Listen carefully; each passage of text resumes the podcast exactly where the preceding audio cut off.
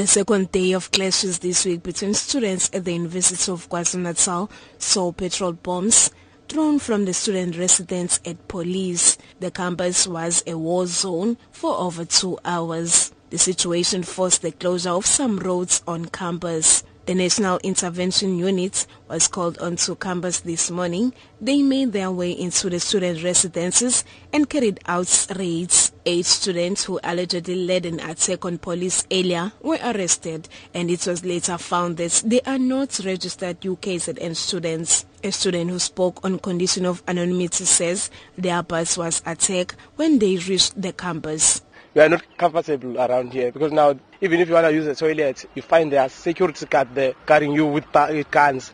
Can you imagine? There's no freedom at all. No, the moment we arrived here, there were students. I, I'm not sure whether they were students or what, but the, the threw stones. We passed to Slula Sangale, bus stop, the San Sangale. Meanwhile, some students were unable to write tests at the UKZN Westville campus. The kind of the environment that we are now used to and we are not feeling safe in our own uh, campus now.